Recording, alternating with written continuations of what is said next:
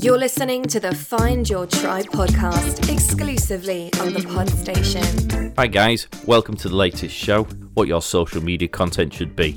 Firstly, one in every five posts should be a sales one. If you go to the website daysoftheyear.com, you'll find a full calendar which provides every single type of day you could possibly imagine. Interesting stats and facts are always good. It's not a hard sell, but it does get them thinking. Testimonials, it's always reassuring that you're good at your job. Special offers, make sure that the people who follow you are the first to hear about all the great offers that they might be able to enjoy. Obviously, blogs and news are always good. Get pictures of being out and about. It's always interesting for people to see where you are and what you're up to. Finally, run competitions, polls, and surveys.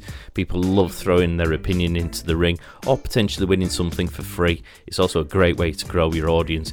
Get social at Funky Vibes on Facebook, Instagram, LinkedIn, and Twitter. The brain processes nearly 10,000 visual and oral cues per minute. As first impressions stick, make the customer see your business in the right way. Funky Vibes can ensure your vibes attract the right tribe with their marketing expertise, graphic design, bespoke websites, and social media packages. For more information or a no commitment initial consultation, simply email your tribe at funkyvibe.co.uk